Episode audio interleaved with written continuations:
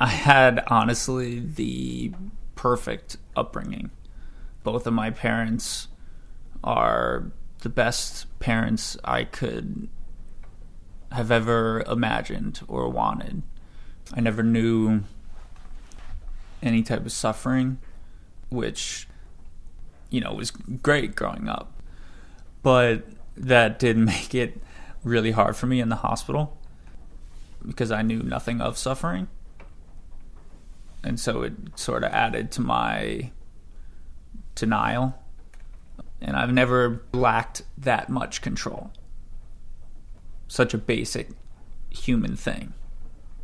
So I think that was very disheartening, honestly, and kind of just overall destructive to my psyche.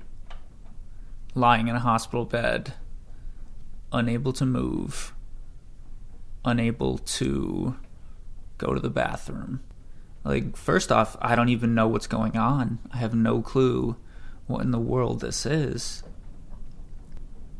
Well, you know, I had plans. I'm half a CPA right now. I have a job starting this fall. I'm supposed to finish my master's in two months.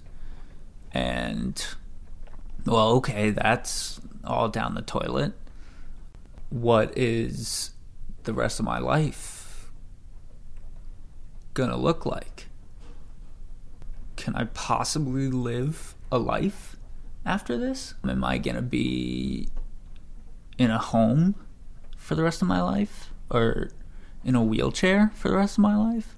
Like, I play pickup basketball three times a week. I just dunked two days before this happened for the first time. And now you're telling me I can't walk?